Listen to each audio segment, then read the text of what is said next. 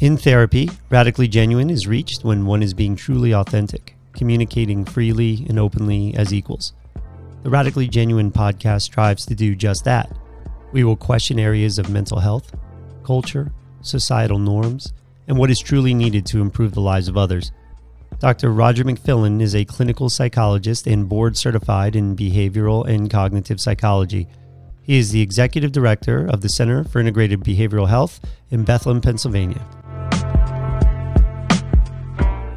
What is the biggest predictor of your happiness and fulfillment in life? Well, for 75 years, Harvard's longitudinal study on adult development has tracked the physical and emotional well being of over 700 people. A lifetime summarized. On today's podcast, we discuss the value of meaningful social connection. We were the first generation to grow up with video game consoles. It was Nintendo, Sega Genesis, Sony PlayStation. Sit around, play with your friends. I mostly played sport games. I think Roger, you too. We weren't really much gamers, but We when we did have them, it was always a sports Mike game. Tyson's Punch Out. Yeah, what was double dribble? Double dribble, double dribble. Yeah, and there were always cheat codes. There were cheat codes. Sega Gen, uh, no, it was uh, Contra Yeah, had the up, up, down, down, left, right, left, right, B, A, start. I had to think about that because it was the movement. It wasn't necessarily memorizing the, the words, but you could do it really quickly. Legend of Zelda is one of those adventure games, and there was always, you would see what your health was in the upper right hand corner of the screen. Your health would start going down, and you had to find that magic elixir. Mm. I, I, I think it was a beaker, maybe blue or green. for me, it's Miller Lite. That's magic elixir. That is a magic elixir. Yeah. so I was thinking if we were a video game, what would be the potion or the way where your life force gets filled back up? Now, I'm not talking about physical health and energy. I'm talking about how would you how would you feed your soul so your character can continue to evolve in this game You mean other than Miller Lite? other than Miller Lite? It. Um, for me, it's for me, it's family. I mean, I I I go home or after work if I'm having a bad day. I always sit there and even imagine in my mind I get to go home and I get to be around people that I love. So I would say that always gives me that fulfillment. I know that's a very kind of perhaps cheesy or What about before family? I think interest and intrigue about life, like just learning new things, fascinating things. Mm-hmm. Um, you know, when I was younger, I I certainly thought that I f- I thought differently than a lot of people, but I would always try to find new and exciting things. And then being a teacher, I would always try to bring them into the classroom. So, you know, it'd be like research this, and all of a sudden I would see something new. I would always get excited mm-hmm. to find out new and inventive and creative things. So maybe creativity would be another insert prior to that before family. What about you, Raj? It's interesting. I was talking to a friend yesterday. and I was talking about his son and how his son has like an obsession with music. And God, I hate using the word obsession, but I'm probably using it in the wrong term. Like whenever he has free time, he's either singing or playing his guitar. You know, anytime there's downtime, you can see like that's where his head is at. And he he was a res- he's a wrestler too with with my son. We had the district championships this weekend, and Shane was Sean was there, mm-hmm. And it was exciting. It was fun, and and I was thinking about this idea of life and creation. How we have this amazing opportunity in our lives to be creators. Now more than ever, I would say, right? Mm. No, always. It's so easy, though. It's so easy. It's to- not now more than ever. The human experience can create anything at any point, mm-hmm. right? So like I'm thinking artistically. oh, I'm not Yeah. I'm not I'm saying the creation of experience. Okay, All right. So Yep. like think about this podcast. We decided to start this podcast a couple years ago. It's an idea. So so it starts with a thought, and a thought is energy. And that creates an emotion that increases motivation, which turns into an action. And then you have these dialogues where thousands of people actually listen to this. It allows you to meet new people. And so we were just on a call on Friday mm-hmm. with a woman who was in Central America at the time. Mm-hmm. You de- you create then a relationship and an exchange that you would have never had otherwise. And then new ideas form and new passions form. And that's the amazing thing about life is that it can play out in these mysterious ways, but it starts with creation. And so how do we create that energy of life? And there's passion, you know, so it's like connection when you use the word soul. So you have to think about what happens in our lives where we lose time and space. That concept of flow, which is an interesting topic in itself, where time just flies because you're so connected in that moment.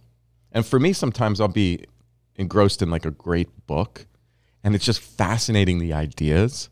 And I get filled with like this passion and this energy because I know that I've learned something new or completely shifted the way that I think about life. And then that influences how I interact with somebody. It could be a client or it could be one of my family members. And that energy created a new reaction and a new response. It influenced someone else. Like that's the power of like a book or an idea. Mm-hmm. And I just thought like sitting up in in the stands for wrestling, right? We're in a packed gym and it's so enjoyable. I I love sports. I love competition.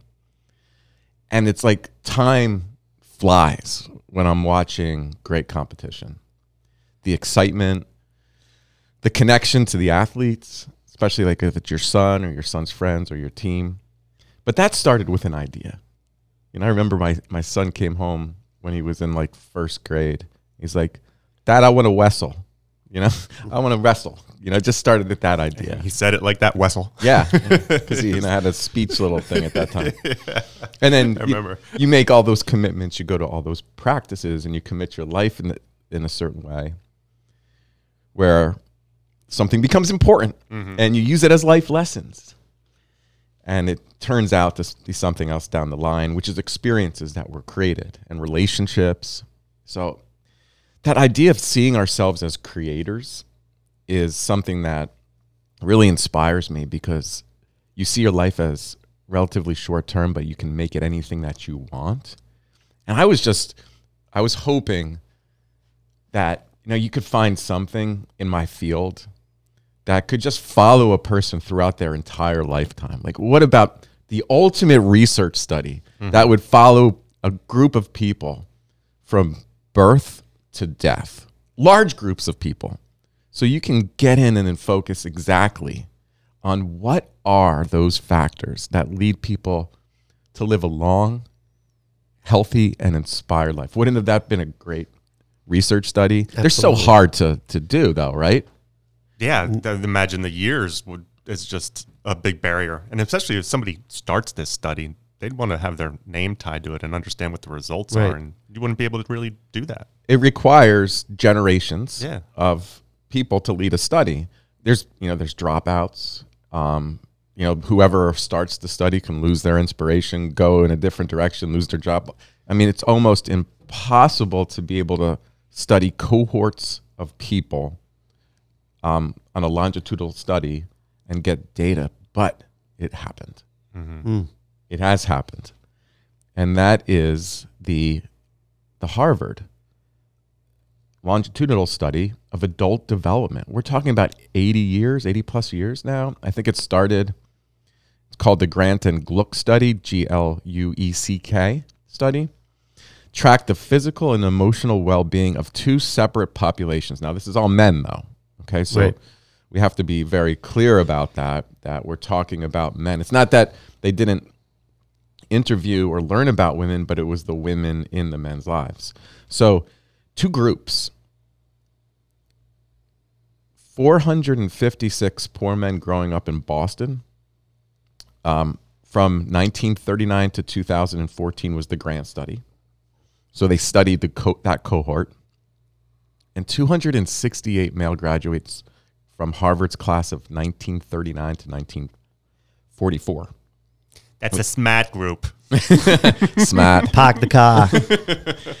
But imagine like you couldn't get to probably different cohorts, poverty, and probably the some of the most privileged people on Yeah. on Earth. And so, due to the length of the uh, research study, um, it required multiple generations of researchers. They analyzed blood samples, conducted brain scans, poured over self reported surveys, as well as actual interactions with men to compile these findings. And it gives us amazing conclusions about what is most important in health and in happiness. Do you know what the clearest takeaway message was from this 75 year study? It had to be that they started drinking Miller Lite, and then they found that then their lives were fulfilled. Because Am I- it am I- tastes great and was less. it's less filling. filling. no, but all right. Today's it's- podcast sponsored by. Well, it used to be Monster Energy, but not anymore. That's right. So I don't know. I mean, we I think it's going to be something dealing with um, what I said earlier about family, about that. So something dealing with social, you know, their social well being. Yeah, That would be something that I would consider. Hey, no matter what, if you're born into poverty or you're, you know, you're born with uh, a silver spoon, I still think it comes down to human connection. Human connection. shared experiences, that Yeah. type of stuff. Yeah, I, that's I, I believe that as well. What did it What did it reveal? I don't want to reveal it yet. Oh, come on! Let me dangle it out here.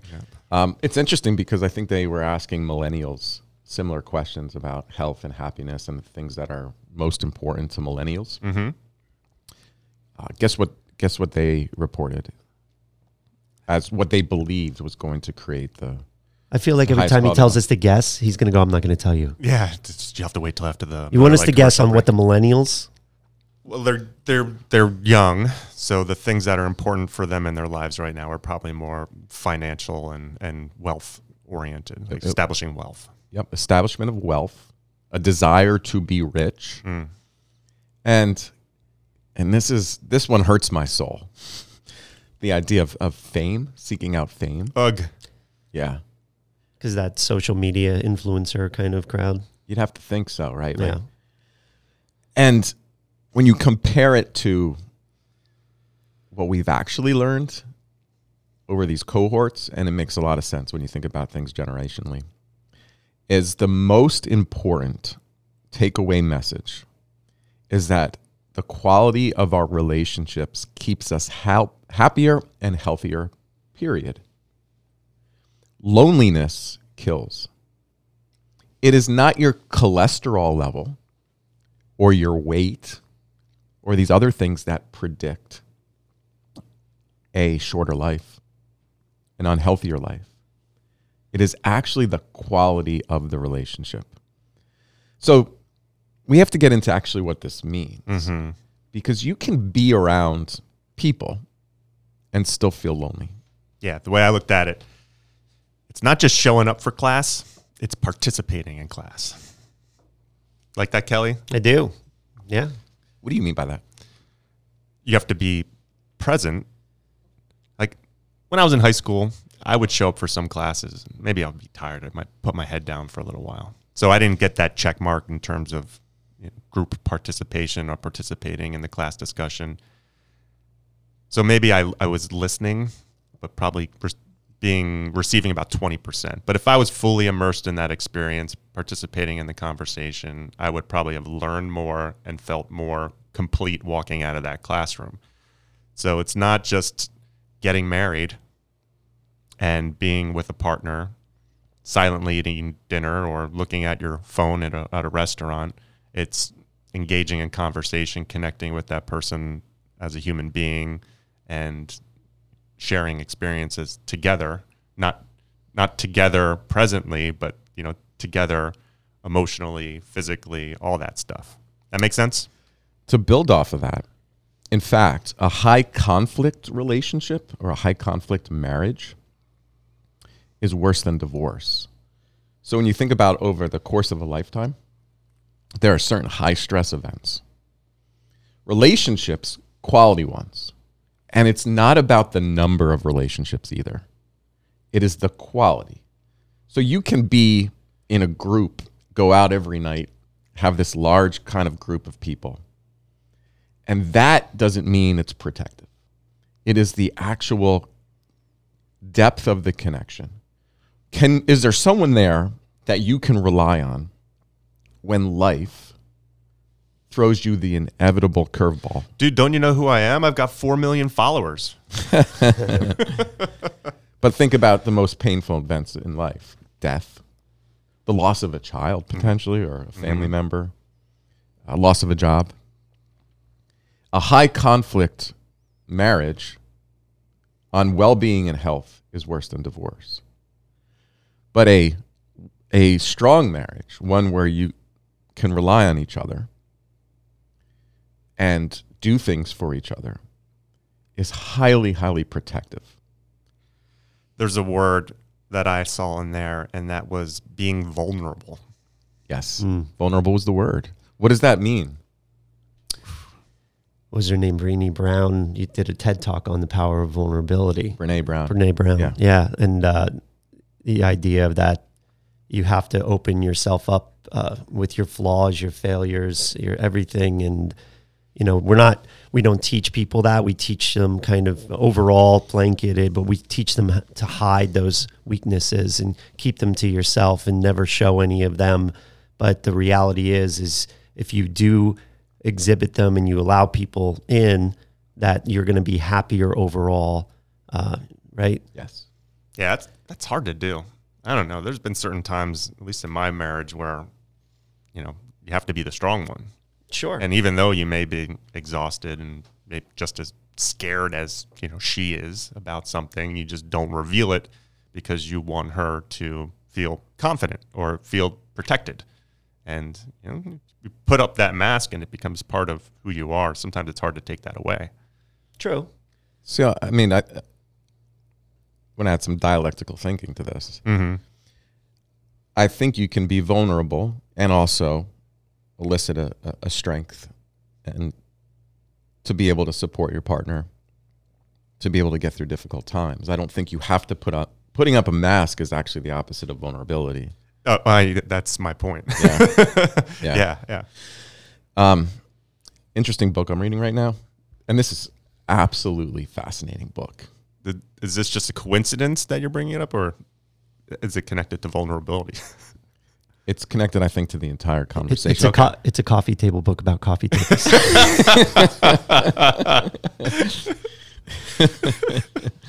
pop culture reference.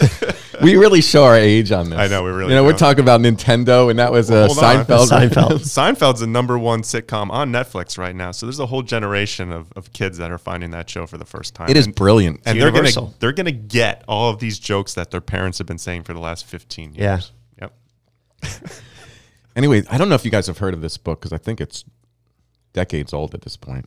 Have you ever heard of The Course of Miracles? no. Nope. Absolutely fascinating. Now, it's a volume. It's an absolute volume. It might take the entire year for me to get through, but it, it was a professor at Columbia, atheist, who I think she might have been in the philo- philosophy or religious department.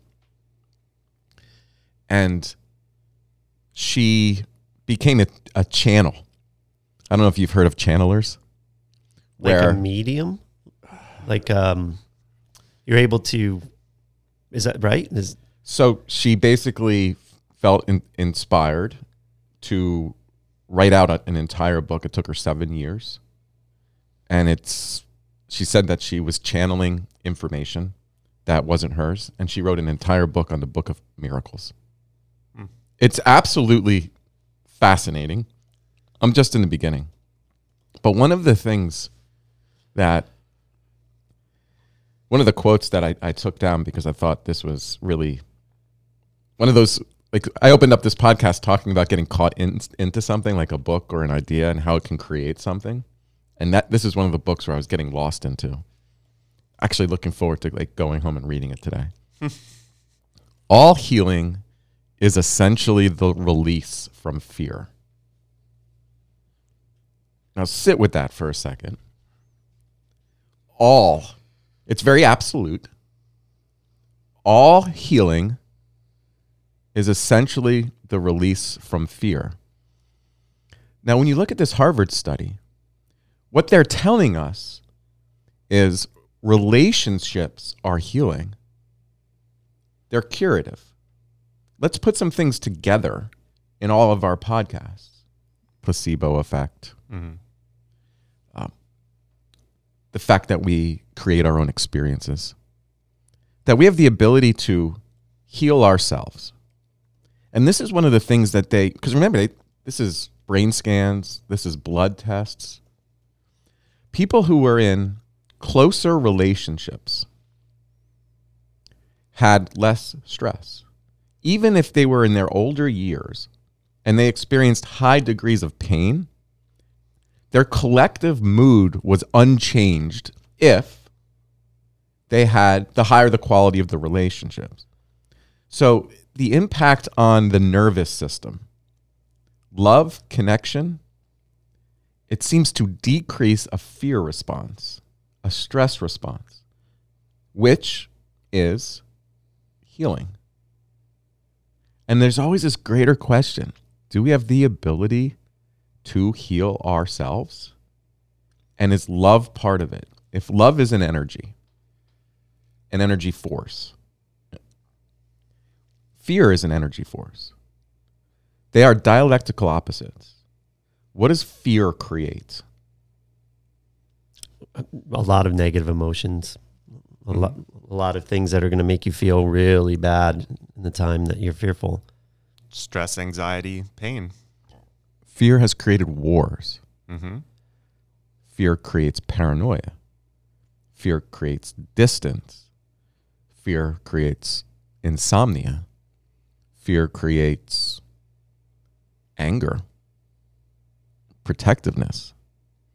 Everything that we talk about in terms of social connectedness and love is the opposite of what fear cre- creates. Because if you're talking about getting closer to somebody, engaging with, that is an openness, a love energy. One of the things that I saw a TED talk on this study, and I want to be able to give his name Robert Waldinger. I think he's the guy who's currently taking over this because they're keeping they're continuing this study. So this they're, is they're generations, following the, the generations of the family or new people. same families. Same families. Yeah. Oh, so it that's- is that's still great. going, right? still going Yeah. on right now. Hmm. And what he said is when something happens, loss of a job, loss of a child, you almost have to, in the way they cope, if you push love away, you die. Hmm. You get sick. You deteriorate. But if you open yourself up to receiving and giving love, you live. It's a powerful energy force. And I'm just now in my career trying to understand and conceptualize this energy force to be able to facilitate emotional healing and well being. Episode 65 for us when we had uh, Beth Lynch on. One thing that stuck for me from that conversation was she said um, everything is frequency and energy.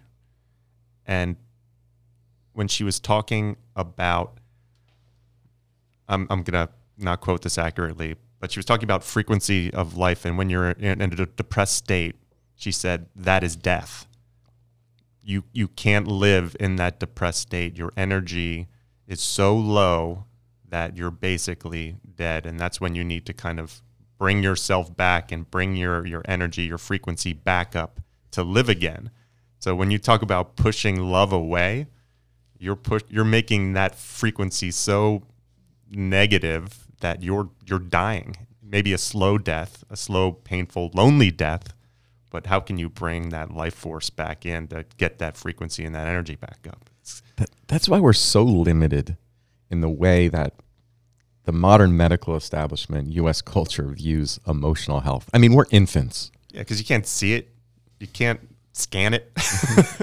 I mean, this idea of like turning to a drug or disease or calling it a disease is such an infantile way of thinking about the greater picture. Unfortunately probably controlled and run by spiritual infants. Because if you step back and you consider the larger grand scheme of our lives and how we can use our emotions to benefit growth and to just think about things in this idea that we had in the last couple decades and you can go to your primary care doctor and take a pill to try to change the way you feel it's so stunted and that's why we have a stunted culture right now these studies of development and looking at things over generations and looking at things historically provide us so much wisdom in how to create a life of value and purpose. I feel like we're ignoring it. In other cultures throughout time, there was the passing down of information, usually through elders. And I always wonder if the way we treat the elderly and the aging in our culture has in some ways led to the demise of our health and well-being. You mean in terms of putting them in homes and separating them from families, especially with young children that are growing? I think that's part of it. But I, I also think when you're in a neoliberal capitalistic society, the, the the young, the strong, and the productive are of the greatest value. So you see this separate detachment from the lessons that could be learned from those who are older. So they you once you retire or once you get older, there's still that focus. You work your entire life for retirement, and then once you get to retirement, well, then you can live. Then Yeah. you can go and you can travel, and then you're separate from your grandkids and your family if you if you were if you're blessed enough to have the money to do so. Once you start getting even older, you get potentially placed into home care. You know, it's like it's almost like we're afraid we're afraid in this culture to be able to spend time with it with the aging because it is a reminder of our own mortality. Mm. So it's a discomfort. And that's the lack of, I think, spiritual connection and social connection within a within our society. I there's so much fear of death because you view death as the end, it being over. And so we definitely have a fear of death that transmits itself into uh, fear of disease, fear of pain, doctors. And this goes back to fear versus love. You know, we're talking about life is only 80 years, if, right? Yeah. If you've lived a long life, that's so short. Where is our energy? Where are we focusing our energy? Is it on living or is it on not dying? Yeah. Yeah, there's um, in trying to prep for this, there was something called impact bias. Have you ever heard of that? So obviously biases are just like theories and things, but I thought it was interesting. So impact bias is when we overestimate the emotional impact of future events. And I feel like right now, particularly, we all future events are like all negative. Everything is negative emotion. It's almost like everything's going to bad things are going to happen if, you know, and I think a lot of our culture right now has really now started to focus much more on negativity versus positivity, focus on economy over wisdom, and focus less on family and the importance of the connections of family because you don't have any time. We're, we're constantly being told, what's in your schedule? I'm busy, you know, and I, I fall victim to that all the time. But the thing that got me to that point of happiness earlier, you'd asked like what fills my cup is is my family. Mm-hmm. That comes directly from how I was raised. And sometimes it's very easy to forget that those connections are the most important thing that you have, not the car that you bought or the house that you have or all of those material items, which are, I guess, could, it's like synthetic or fake happiness that you're getting from those things. So I, yeah, I, I, I'm not surprised that this longitudinal study showcased the fact that it was social connection that made a, a fulfilling life. Do you think people confuse security with happiness? Explain a little more. I'm just thinking about all these, you know, the financial Oh. components of stuff in terms of the things I buy, having the home, having enough money to pay the bills, and the people that are in my family, making sure that they're taken care of if I were to disappear. Does do people confuse that as being what happiness is? It's possible. I mean, if you're working hard and you're able to pay your bills, are you happier? You know, I mean, Let's ask you, Sean. So you're, you and I are, are different in this regard. Um, you're more like our father when it comes to this. He was, he was very intensely focused on money and like maintaining a certain degree of wealth that seemed that for me always came out of fear. Like, do you remember him s- sitting down and like doing the budget and the stress that was created in our house when he would like look through the bank account and he would like ask our mom where this money came from or what'd you spend this on? Do, do you know? I don't remember that. I the, you used the word intensely. I don't know if I would use the word in, intensely. I would know no other word but to describe him. so you both have a very different vision. I think Sean memory. deny. Th- there's a denial. I think that exists in some of the things that have happened growing up. But it's the way he. It's the way he copes. which, which there's some value in denial. If it, if if there's if there's pain, but then you don't allow yourself to kind of grow and learn from it.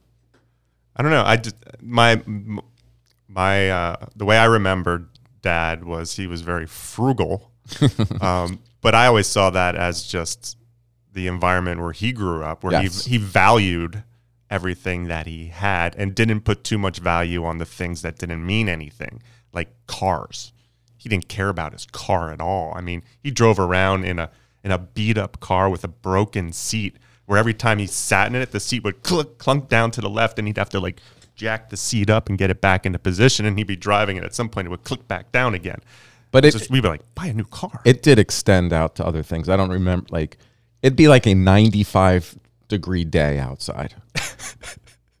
and listen, he was an executive. He became vice president of a company, ended up doing very well in his life.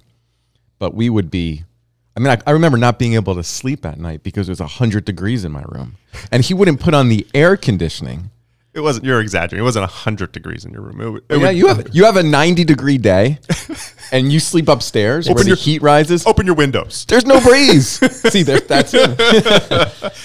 I, I, it was it was very high. I remember going into the bathroom and, and getting um, not just a, a small towel. I would get a big towel and I'd put it in the bathtub in cold water. I'd wring it out. I'd go back to my bed and I would take that cold towel and just lay it on top of me and just hope that the cold air that might come through the window would keep me cool. But it was so hot, it would start steaming. But that stuff builds character. But I, I also think it was it was uh, it was an energy of fear. So he died when he was 50. on his 50th on his birthday. 50th birthday. He, I remember that he could have bought a beach house. The opportunity came where he could have invested into a property at the beach when prices of real estate were still affordable. And it was right before, I don't know if it was the 2000 market crash. I think it might have been the 2000 market crash. Yeah. So we're looking at like 98, 99. It was. It was 97, 98. Right And I remember sitting there having a conversation with, and I saw the fear, the what if, right? And he he wouldn't pull the trigger on it because of fear, even though life is limited, and what you could have built with an experience of being able to have that place down at the shore, and we love the beach. Like that's uh, that's part of an energy But- life force for me. you're saying he just didn't see he didn't see this as an investment in experiences that will make you happier. He saw it as Bo- an bottom line. investment that's going to bankrupt the family. he was also or- bankrupt the family. I wouldn't go that uh, far. okay, but he was also I'm going to say your age, my age at the time, three kids that were going to college. You know, one was in college. You were in college at the time. I was just starting, um, and then you know Lindsay still had to go to school. I think he was doing what we all do, which was, you know, look forward a couple years and anticipate. And there's so much uncertainty. There's stresses. I don't, I don't know do if I can commit to that. I don't do that. Uh, that's probably the difference between you and I because I always still look forward and I'm like, okay, you know, what's coming up? I need to prepare for it. But you know where we're different, and this is the this is my, my Likability. my- no, sorry, go ahead. he, he, he creates that in his mind. Right? Anyway, this is how we're different. Sean believes in a future. I, do. don't. I don't believe in a fu- in a future. There is only now. You'll die in the now. You'll live in the now. Future is created in your mind. It's an illusion. It's an absolute illusion for fear. Why approach life with the idea that something can be something? Be it, do it. So I do not in any way approach my life with the idea or belief that I will be here in one year. My mind will go there. I'm like everyone else. But I always bring it back to say, even one year from now, it'll still be just the now. So if we talk about the absence of time and the absence of space, that is a mental place to get to and live because then every moment becomes one that is that can enhance your life. There every experience then is like this is the now. I can make the best of it. The idea of sitting for me and saying, "Okay, if 5 years from now this bad thing happens and the market works this way and I can do this, then I can do this, and I can do that." makes me want to vomit. Well, I, I don't do that. And I'm not sure if he did either. He did. But maybe. And no, he did. And we had these conversations, and I know he regrets it. Oh, I'm, I'm sure he I'm sure he does because he He's he telling, passed away on his 50th birthday and he realizes that that stuff is not important. but he gives, me- you know, even when we're gone, there's messages. yeah. And this is a message to you. Don't live your life that way, Sean. Live. I'm, I'll, I'll take it from him, not from you. This is this is the this is the channeling. So he's telling me to tell you right now. It's funny because I'm hearing another thing. And he's going, "Don't listen to your brother. Don't listen to your brother." All right, we, we, All right, we, enough we, about us. we digress though, but this goes into the concept of so- creating a life worth living. the, the way that the idea there's the, the idea that there's no future Yeah, allows you to transform from a fear-based energy to a love-based energy So knowing what has been revealed in, in that Harvard study, um, the importance of you know relationships and connections with family, uh, and you taking it one day at a time, are you maximizing those experiences with the people that are important? Yes Okay. and th- now i haven't my entire life i'm not Well, of course not. You're human. yeah Is- is you it- evolve to it Is it possible that through that philosophy that you guys just kind of bickered on a bit, but let's just say well, you have two different personalities. Can we look at it from the perspective of do both of you have these fulfilling relationships? So if you're if you're saying there is no future and believe that, live in the now, I get that because I think I'm very much more similar to you. But you're in you're saying Sean, Sean's in denial of this. now but some of no, these are extremes that no, I know, I know, but yeah. is do do those two different philosophies kind of create who you're going to be surrounded by, and then how those relationships go?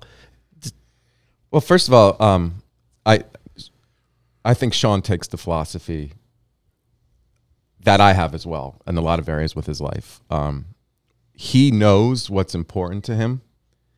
He has a he has a, a young son, a toddler, and he is so involved in his son's life. Yeah, you saw it this weekend. Yeah. You know, the, the kid just he has a connection to me. No, it's great. Like I, I, because the other thing I wanted to transfer to was the idea of life purpose, because I think that's another aspect of that that life worth living. I think it's it's a multiple connections on different areas. One, it has to be relationships, but you have to be connected to a greater purpose. And the one thing about Sean coming east and working with this company, and listen, some of that future focused, fear based stuff is necessary when you're running a financial aspect of a business. So I'm not denying it, its value, um, but he does know exactly what's important in his life now, and he is in the everyday in in raising his son. And if he did not go through the trials and tribulations to actually have a child, he would not be able to fully appreciate and engage in the way that he's engaging with Kaysen. Yep. And that is the yin and the yang that exists. You can't love and create an energy force unless you know what it's like to suffer mm-hmm. or what it's like to lose. or to feel pain. They have to exist together. So you have to go through something with fear, with heartache, with the challenge, in order to really experience the peace or the love or the energy when it's there in the moment. So that separateness, that dichotomy, that yin, that yang, whatever we want to use it, they work in concert together. There is no light without the dark. Right? They have to be existing at the same time. Now, when we talk about the future, the future creates worry. You're talking about worry. Worry is toxic. I really believe it's toxic to the body, to the energy, life force of love. It's all about protecting what you have now. And that's a vulnerability. I think when you when you think about me, I'm sorry I'm to bring it back to me, but um, maybe you use that word worry about the future. I I don't see things as worrying about the future. I see everything that I do now as is prioritizing what is m- most important in this moment, this day. So there's things that I'd like to do in, in the future that maybe would be a little more focused on me, maybe more focused on my relationship with my wife. But I do know that the time that I have with my son in this small window of him being a toddler is going to go away really quickly.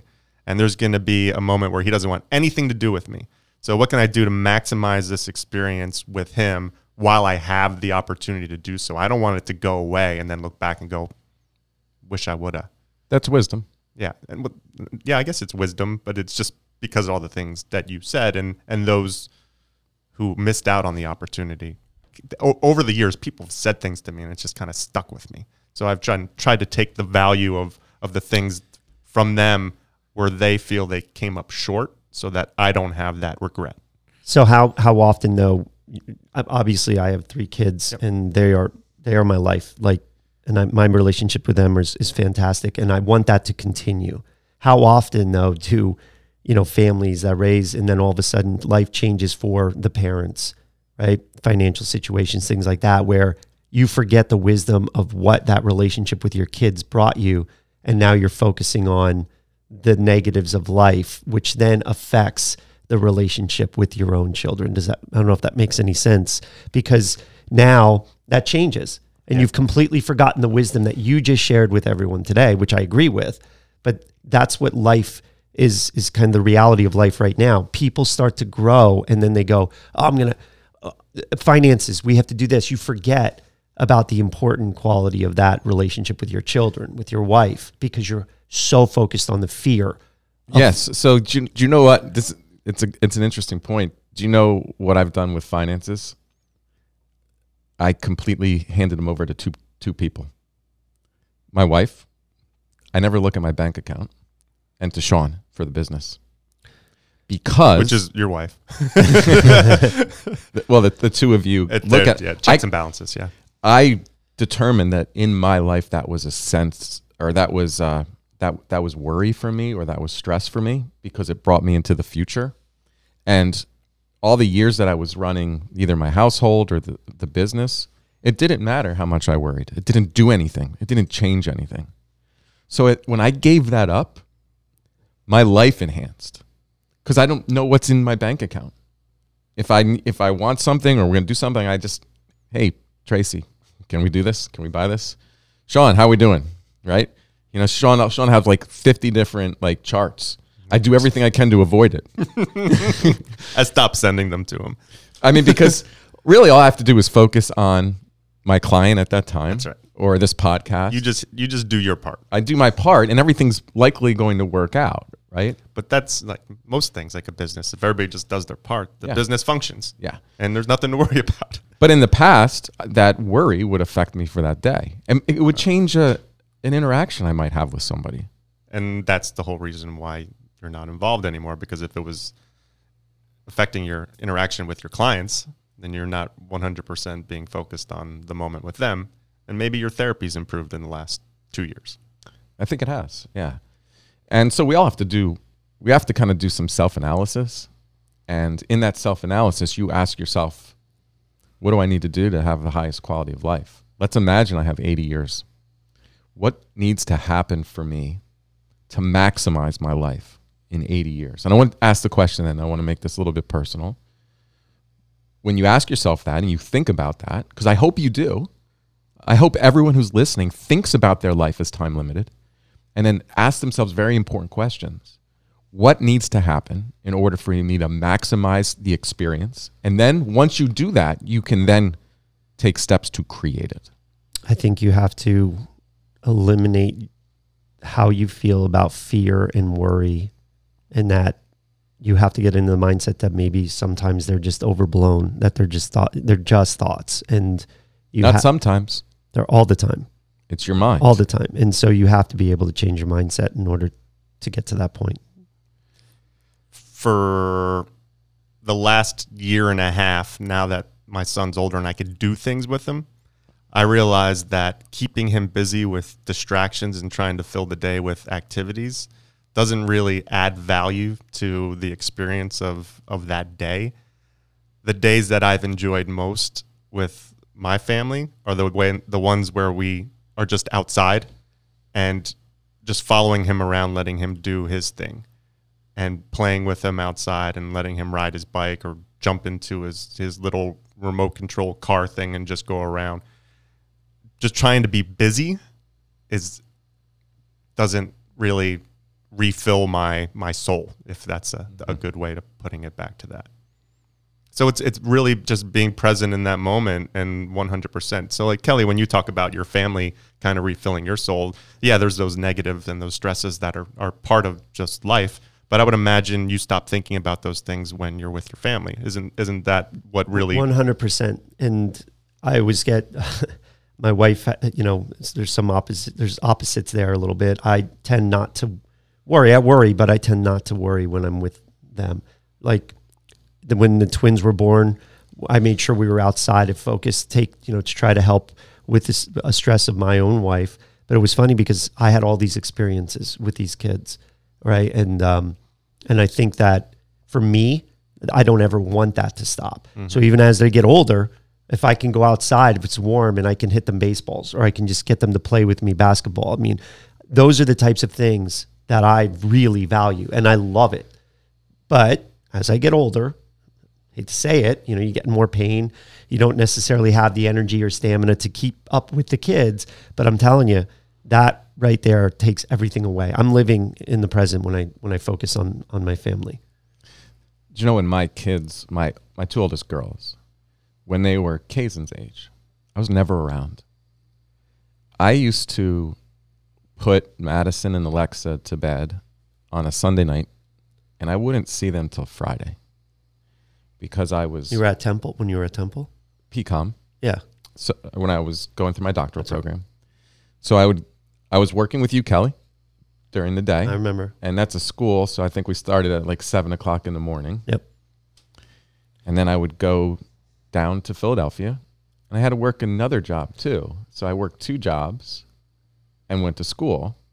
And then the first time I would see them was in the afternoon on Friday when I get home from school. And although it's brought me here to where I am, and that was, you know, that was my soul's mission and purpose. And I missed out on a lot with with my girls. So let's go, go back to that. Your mindset during that period of time was focused on the future, right? I don't think so, Sean, because I when people ask me why I became a psychologist, they always ask that question. Yeah. And I never felt like I had a choice. It was in me. You know, you you when we talk about passion, because that's another thing about life purpose, I knew I had to become a psychologist. Therefore, all the work at that time didn't feel like work. It was what I needed to do then. I'm not saying I regret it because I was picked up and I and I was placed on a path. And it was the right thing. But I do it I do miss I miss that period of time with with my girls and you don't develop the same relationships with your kids, especially when they're girls, that I could have. And so when Shane was born, and I graduated school and I was back into you know the work life. Put a lot of time into Shane, especially with wrestling. Mm-hmm. Like we connected through wrestling. I would drive him to this club that was 45 minutes to an hour from my house. Four days out of a week, we would travel to wrestling events. We'd go around the country to wrestle. That's why last night, when we sat there at Liberty Memorial Gymnasium and I watched Shane in the district finals wrestle, I was fully in the moment the entire day. I enjoyed it. When in the past, and some of my buddies who might be listening to this and who've been on this journey over all these years, they'd say I was my mind was always on the next thing. I'd be anxious, worried. You know, you lose. What's the next thing? You know, you're always just kind of get you get caught up. Wrestling's a strange sport um, because there's brackets and you're you're you're following and this and this gives you this opportunity and that opportunity. And my mindset wasn't always where I think it needed to be. But last night was great because I just sat and I enjoyed it. And it, there was the absence of anxiety last night. So, in terms of the skills that someone needs to develop in life, to pull yourself out of thinking about what's next and actually truly being present in that moment, what what advice would you give to Kelly or to me or the listeners about how to to bring yourself back into that present? I don't want to always go back to meditation, but I think it's life changing, and it's it it's an attitude, it's a lifestyle. Now I fully understand that we're all on our journeys, and when I say that you can't experience the light unless you've been in the dark, I know that if for you to understand what I'm communicating, there has to be pain, there has to be some struggle, there has to be times where you you or someone you you loved, you went through something that was really challenging and you got through that darkness into the light. And then in the light, then you can have a whole new perspective. So when I sit here and say there is no future, that comes from learning in my life. When we have this conversation about dad dying at 50, it helped form how I thought about our lives. When I made mistakes with my kids, when I had stress or anxiety or worry about the future, negatively impact the most important relationships that exist in my life. You're faced with an opportunity. Are you going to repeat that pattern and then push love away by being stuck in fear? Or are you going to learn from it and you're going to shift your attitude and your mindset into creation. So I am when I'm at my best, it's about creation. What am I going to create today? What am I going to create on this podcast? Am I going to create in my home, with my clients, with my friends? The idea that you have this willingness to create. Now I'm reading this book, Book of Miracles. And I got to tell you, I failed last night. Shane lost in the district finals. I tried to create that to win last night, but it didn't happen. So I'm, I'm not able to create miracles yet. but the book of miracles is a course. And so I'm working on it. But another way to, to look at miracles, right, is this idea that we can create our reality. And by creating our reality, we sit down there, we sit and we be present and we energize what we're looking for in that life, in that day, in that moment. All right. So let's use this wrestling example. And I think you and I are very similar most families, I'm not going to say most families, a lot of families would look at their son making it to the finals and celebrate the fact that he won very challenging matches to get to that position now. Even though he lost in the finals, mm-hmm. there would still be a celebration uh, at the conclusion of it. I left feeling disappointed, knowing that he's a great wrestler he has a lot of potential, and I wanted him to win. I was throwing those mind darts at him also, like find a mistake, find a mistake, get get the move, get the move, find a mistake, take advantage, take advantage, and it just didn't happen. So I was like, at the end of it, I was like, ah, damn, you know. But I should have been like, wow, you know, he he did fantastic. So knowing that shared experiences are important and how you connect with the people around you during that moment and keep and trying to make it a, a positive experience in terms of like the energy and the frequency were you able to bring that energy into that experience last night or was there disappointment and negative uh, emotions around it at the end because i know i know shane i'm sure he was disappointed in his performance because he he expects the best of himself so Yeah, I'd have to admit there was probably a little bit of disappointment um, because you end with a loss, but I wanted to create love around it. mm-hmm. And so the only thing I said to him before we started kind of breaking down the match a little bit it was after after you made him walk home no kidding um, was then I was I was I said great tournament. I'm I'm proud of your effort, and I thought the effort was there. You know, I I, I think he um, he was focused. He wrestled hard, and even in the finals, give the other give your opponent credit. the The opponent was better than him. Yeah. and there's a lot of things that go into performance, and you have to work. If that's a goal of yours, it takes a lot of commitment and time and dedication to get there. And sometimes, you know, rough things have to happen to you to pick yourself up and to learn. And I know his whose opponent was. Um, he missed weight at the state tournament last year and didn't place. And he's one of the you know top kids in the country. And I know he's very focused and working really hard. And he just got off an injury too. And you could you could see the difference. Now the question with Shane's got to wrestle next week. And the learning here is all right. What, how do you grow from the experience? So there's the metaphor. Is it? I don't think there was celebration. There was opportunity for learning. Because it's the moment's over. Once you wrestle the match, it's over. And if we're going to talk about enhancing life, it's how do you get back into that moment? So even that moment of learning matters, or your preparation for the following week matters. You don't get too caught up in the past. You don't focus too much on the future. You learn to live fully in that in that present. And that is such an important life lesson because there's going to be painful events that are going to happen to you in your life if you stay in that. If you live in that past, you know, you're going to suffer in the present. I had a coach that once said, "You can be angry at yourself for a minute and get over it, and move on and learn.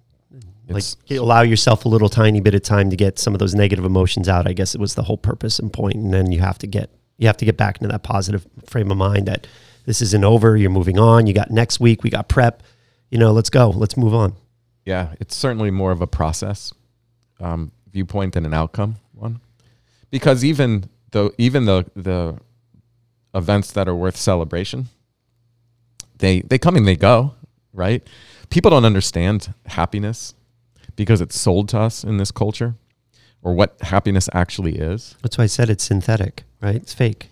A lot of it. it's sold to you, you know, in, in, in a culture of materialism. But you you know the you know when we study happiness, it's a fleeting experience. When people say I want a happy life, I don't think that should be the goal because emotions are like the weather; they're constantly changing. Some days they'll be sunny, other days it'll be gloomy. You want to be fully connected to each moment. So when there's joy there, that's part of the experience. Embrace it. I'm not saying embrace it, but don't believe that going through life means you're happy all the time. Seeking contentment, purpose, and engagement in the experience, I love that. That's important. But seeking out a goal of being happy is going to make you miserable. That's the paradox of all this. And so, yeah, did I celebrate and excited after he won his semifinal match? You know, knowing he was going to wrestle in the finals. Yeah, I got excited. It was joy, but it was fleeting. It comes and then it goes, and then you're back into the ne- next moment. And you celebrate the opportunity, being able to have the experience in the in the finals and watching that. Fun, enjoy it. Yeah, even if you lose, it's still an experience that was created, and it was created from a lot of energy and a lot of work leading up to it. But then there's the next thing, and that's the way to live life because you're maximizing your moments. You really are. And you have to, th- I think you have to think about your relationships in that way as well, because there's going to be conflict. There's going to be disagreements. You're a human being. You're fallible. You're not going to be perfect. You're going to make mistakes. You're going to say dumb things. You're going to do dumb things. You're probably going to hurt people. But do you have the ability to apologize, repair, build? That's part of vulnerability. Yeah. If you can't apologize, if you can't reflect on the mistakes that you made, then it's going to be hard for people to love you and to be vulnerable around you. So you have to you have to look at and we saw this in the study, where did people start pushing others away from a distance? And often it's because they were hurt. Pride. Pride's another one. Ego is the is is the word. Ego is the enemy. Mm. Great book, by the way. Who's read it? I've not. I've read, I've read it twice. Holiday? Yeah, Ryan Holiday. Ryan Holly, great author. But ego is the is the enemy. So many life little life nuggets that I think are um, so important to bring on this podcast. You know, we we're going to get caught up in different things, like our our previous podcast episode. We you know we talked about the gender issue. We've talked about psychiatric drugs, mental health. But I love this idea of these life nuggets, hmm. you know, that get passed down from generation to generation, and there's a wisdom in it. And I love when I get to read these passages from books that could be centuries old. And it's like, wow, that is brilliant. Absolutely brilliant. If I can apply that into my life, I can maximize my experience. So, I mean, we've spoke a lot about families. There's a lot of people out there that may may not be connected to their family for a number of reasons, but you can still have these shared experiences and these relationships with people interested in the same type of things you're interested in as well. I think the research doesn't just suggest that it's family. I mean, we No. talked about our family here. Right. It's um, you know, friends be- can become family. Right? Your community can become family. Fam- family is a larger kind of concept. Yeah. You could grow up in a in a family and not feel connected to them, and then but you can find a, a cohort or a group or one or two people that you really feel like you're meant to have them in your life, and that's the protective aspect of relationships that we're talking about. Because if loneliness kills, loneliness means I am alone. No one cares about me. No one understands me. And that is that's pain. And when you think about even look into the literature about suicide. You know what scares me? In this uh, Gen Z, when we talk, we've had several podcasts on social media, and then we just talked about the study and how relationships matter a lot. Think about how many individuals are now just developing only online relationships. They have only online, and and they might be thinking that this is happiness, that this is fulfilling, but the reality is. I don't believe that those online. That's not going to be What do you know, bro? I got three million yeah, followers. exactly, exactly. I, it frightens me because I don't, I don't see them developing the types of relationships that we were talking about today. You, you But I- can't I do it could be wrong. Am I wrong? No, I think you're. I think there's data that shows that that's true. Yeah, Yeah. Yeah, and it that that love energy force. It's important that people understand that it it can be produced every day in different ways. Like towards a stranger. So I got my coffee here, right? And I was at Wawa before I came here. I thought it was bourbon.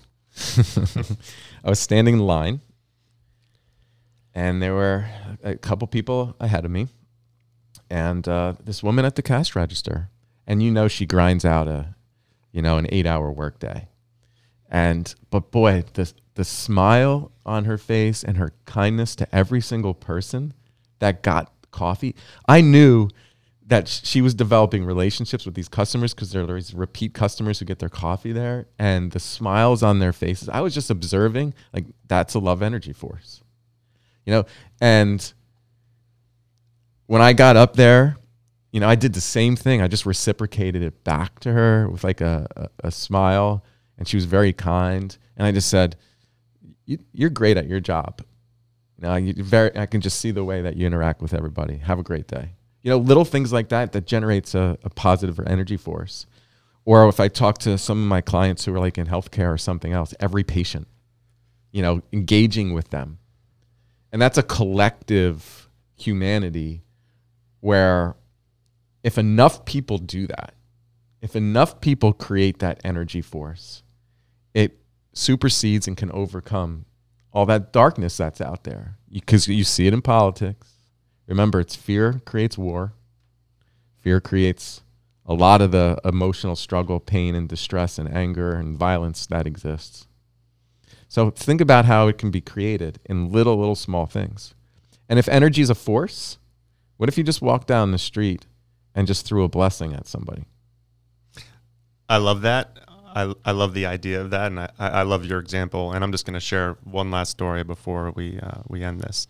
Uh, after wrestling uh, yesterday, before the finals, we left the arena and grabbed some lunch with my wife and my son, and then we went to um, Banana Factory, which is a little art area. Mm-hmm. We had some time, wanted to let my son burn some calories, run around for a little while and he likes going there with my wife uh, sometimes. So uh, we walk into one of the rooms where there's a bunch of art on the wall. It's a big room. There's a table in the middle, and there was a, a girl.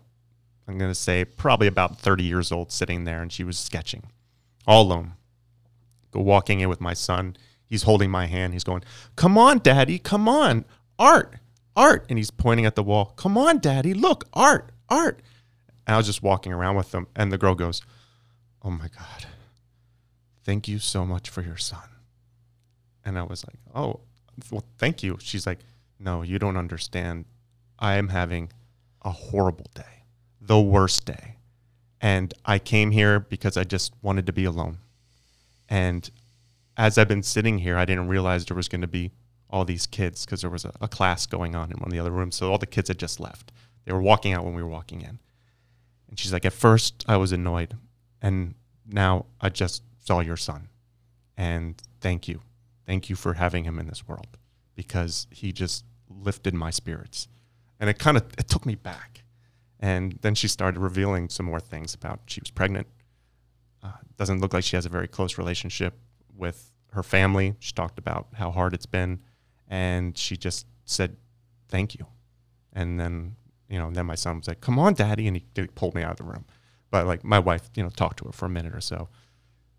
Don't know the person, don't know the person's name, but that energy, that frequency, something happened the moment we walked in the room and it shifted her from dark to light. That's a great story.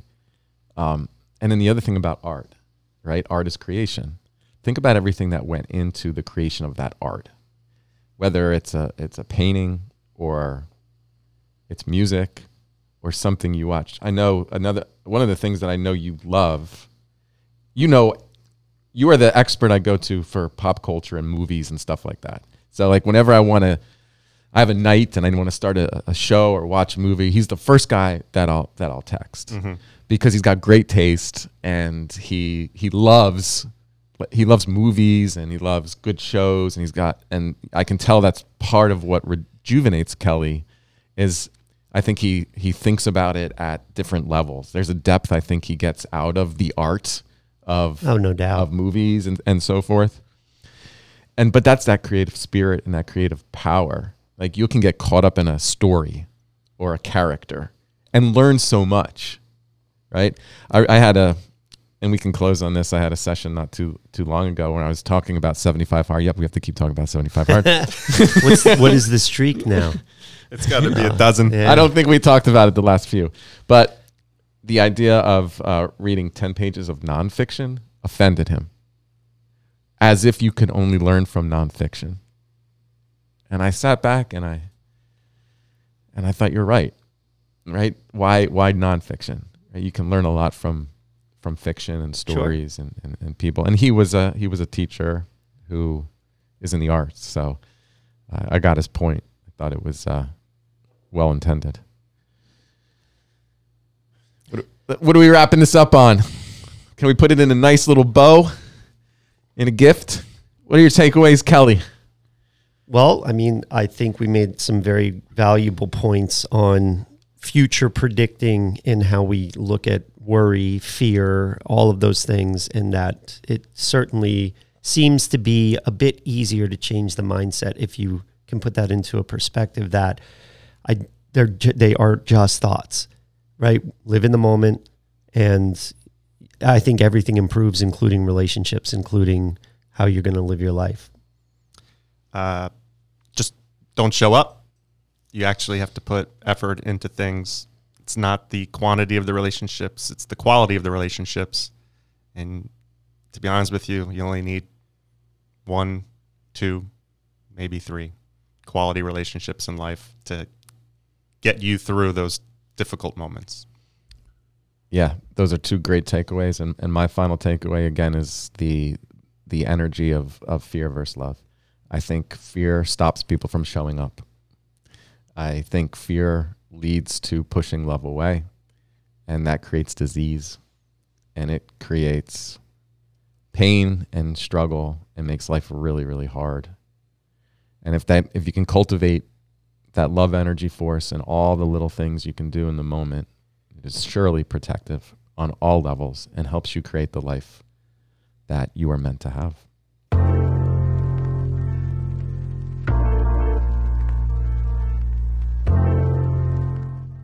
Listening to a podcast may be therapeutic, but it is not therapy. Always seek the advice of your mental health professional. If you are in a crisis or you think you have an emergency, call your doctor or 911. If you are considering suicide, call 1 800 273 TALK to speak with a skilled trained counselor. If you found this podcast interesting, please share it with a friend, subscribe through your podcast app, and engage with us through our social channels. And if you are concerned about a friend or family member, reach out. The six magic words, I was just thinking about you, may make their day. Thank you for listening.